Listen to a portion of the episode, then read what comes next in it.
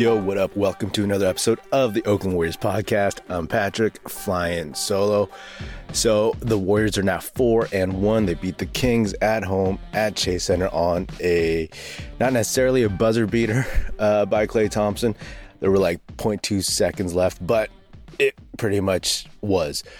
He really, really needed that. And when you look at Klay in the grand scheme of things, I mean, everything that he's been doing since he got back from those injuries, pressing, jacking up bad shots last season, not playing 2 summers ago because he was scared of hurting his legs again. And think about where he was at the beginning of last season, right? When he was talking trash to Devin Booker and just kind of out of sorts. And now he looks like he's playing within himself. Obviously, we all know it's a contract year. I'm not too worried about that. Personally, I think it'll get done somehow, some way, despite like chatter recently that they're far apart in terms of numbers. But that was just good to see. And if this were last season, they missed that shot. He misses that, you know what I mean? And they lose this game. They've been on the road. And if you think about some of the games that they lost last season, there were games where early on the season, they were games that you thought that they would just win, that they would eventually, if they were close, they would kind of will it to win, or they would just get just enough luck to win. And they lost those last year. And now in a game like this, it's one of those where maybe last season they lose this one and they shake their heads and they ask themselves what went wrong, because honestly there was a bit of a letdown. It just shows you how good De'Aaron Fox is, I guess, nowadays, because they're at home. Fox is out for the game, so it kind of felt like they got a little, they took the foot off the gas to some extent. Looking at the Kings, I've said that after that preseason and that first game this year, it's like, okay, the Warriors are better than the Kings. The Warriors have improved more than the Kings. And I think the Warriors know that. They kind of treat the Kings at this point a little bit like that little brother that you won't let beat you. And I think the Warriors are in the Kings' heads. But the Kings are good. They'll get theirs. They're young and whatnot. But I just think that the Warriors are, if they're healthy, they're better. But in this one, I give the Kings credit for fighting back. Overall, though, this is just another, stash away a win. They're 4-1, like I said, and I'm just, enjoying watching this team play, like go about their business professionally, right? There's no nonsense. There's no off-court chatter that actually means anything, like things come up, but you just kind of like, we as fans have been through worse and seen worse with this team. So I'm not thinking too hard about that. It's nice to see the Warriors having legitimate NBA players up and down their rotation, and you're not seeing Anthony Lamb out there. I like Ty Jerome, but you're not seeing Ty Jerome out there, and the Warriors can go pretty deep right now, and you feel good about it. And it's also good that Steve Kerr is choosing to play those NBA players, meaning Jonathan Kuminga and Moses Moody, because those guys are making mistakes, but hey, this is the time to make them, and they're looking good. They're showing obvious flashes of having impacts in the game. And I think that when you look at the fact that they're winning and, they're still making some of these mistakes, you can play through those, right? As long as you're winning. So I think this game was actually pretty huge, right? Like 4-1 sounds way better than 3-2 so early on. But also remember, they started last season on the road as well for a bunch of games. They started at home for a couple of games, and they went on the road and went 0-5. Right? 0-5 on the road, and it was all just disaster after that. And again, a big part of that was because their mojo was off. I know Klay in post-game interviews said that the chemistry wasn't bad last year, but hey, you know, that's cool. You know? We all know that's not necessarily true. Klay is an optimistic guy, and he's like, seems like a good dude. I don't know the dude personally, of course, but like, seems like a good dude, and will be like, you know, I get along with everybody type thing. So, you know, context is everything.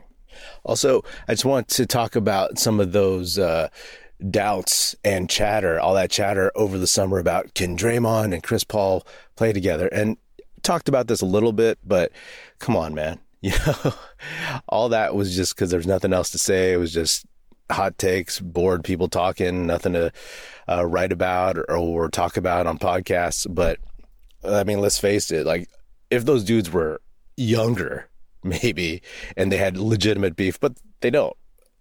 You know, they are old heads in their mid to late 30s who are basketball savants, basketball geniuses. They're businessmen, and they know what they want. They want to win a title, right? So they would figure it out eventually. And a lot of it has to do with Chris Paul being willing to come off the bench. Everybody makes it a big deal, like coming off the bench. But, hey, you know, I'm glad that he was willing to, but it's pretty clear that it makes the most sense for this squad as is. And I've talked about it, and one of the biggest stories is the fact that he makes the second unit that much better. You can plug in almost anyone with him. One of my favorite lineups is when they have the second unit out there and they kind of start bringing back the starters, and you have Klay Thompson and Chris Paul backcourt. You know, Klay comes back in for Moses Moody, and that's just fun for me. You know what I mean? Just because it's like, wow, you've never really seen Klay play with like a pure point guard like that, right? I mean, obviously like Steph is Steph, but it's almost like, oh, wow, in another universe, this is how NBA teams used to be structured, right? It's kind of like how Chris Paul played with Devin Booker. And I'm not saying that anything crazy has happened with that, but I'm just like, wow, that's, I'm looking forward to watching these rotations as the season goes, right? Because last season, as soon as Anthony Lamb would get on the court, I would groan, right? And be like, why are you playing him? As soon as Jermichael Green would get on the court, it's like, oh, come on, why are you playing him? And a lot of that was because the Warriors were not playing well. They were in a hole for so much of last season, record-wise and in games. And of course, the vibes were just terrible. Speaking of last season, you know, I always say that I will peek in on James Wiseman and Jordan Poole. James Wiseman, man, he finally got into a game. He is out of the rotation for the most part, but Jalen Duren had to sit with some kind of injury or something. And I looked at the box score, and Wiseman had played 2 minutes and had 3 fouls and 2 points. And I was like, oh, come on, dude. It's rough. It's rough for him. I'm still pulling for the dude. I mean, he just had such a terrible set of circumstances in his first few years in this league. And then I watched some of the game, and, you know, at the end of the day, he played 6 minutes, had 4 fouls and 4 points. And it's tough. It's tough. That was his opportunity. But you know, when you're playing behind Duren, Isaiah Stewart's out there, you got, what's his name, Bagley even ahead of you. And then you have just a bunch of lottery picks, a ton of lottery picks out on that squad who are looking to make a name for themselves. And some of them are trying to secure that next contract, right? So Wiseman is competing against dudes all the time, and it's probably not the best situation for him, right?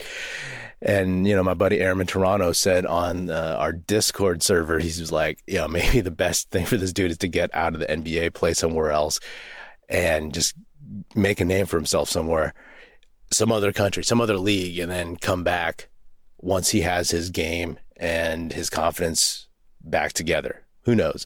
But it's a shame because I love what Trayce Jackson-Davis is doing for the Warriors. Sure, he may not be as, quote-unquote, physically gifted as James Wiseman was coming into the league, but the dude played 4 years, as we know, averaged 20 and 10 at Indiana his senior year, and he just seems to have a better nose for the ball as a rebounder. His hands seem more consistent. I never thought Wiseman had bad hands, but he just was jittery. And even though Trayce Jackson-Davis is shorter than Wiseman, I mean, Wiseman always was like, you know, lifting weights, had muscle and whatever, but he never used his strength. He was a scrawny dude who put on muscle. Whereas I just think Trayce Jackson-Davis, he kind of just plays like more like a grown man and uses his weight, his instincts, and he just plays. He just plays. Better instincts on defense, doesn't get a ton of fouls. He does get, you know, BS rookie calls, but it's something where I'm like, hey, I wonder though, if Chris Paul had Wiseman on this team, what would that look like, right? I mean, not to go too deep into the what ifs at this point in the season, but you know, he probably would have made him look better. But I think there's still, in terms of fit, TJD seems like a honestly better bet, especially when you're looking at salary cap, right? The guy's a number 57 pick, whereas Wiseman was still a number 2 pick. So, you know, we know what choice they made, and the choice to go with Gary Payton, the choice to keep Draymond, all that stuff obviously looks like it's paying off nicely.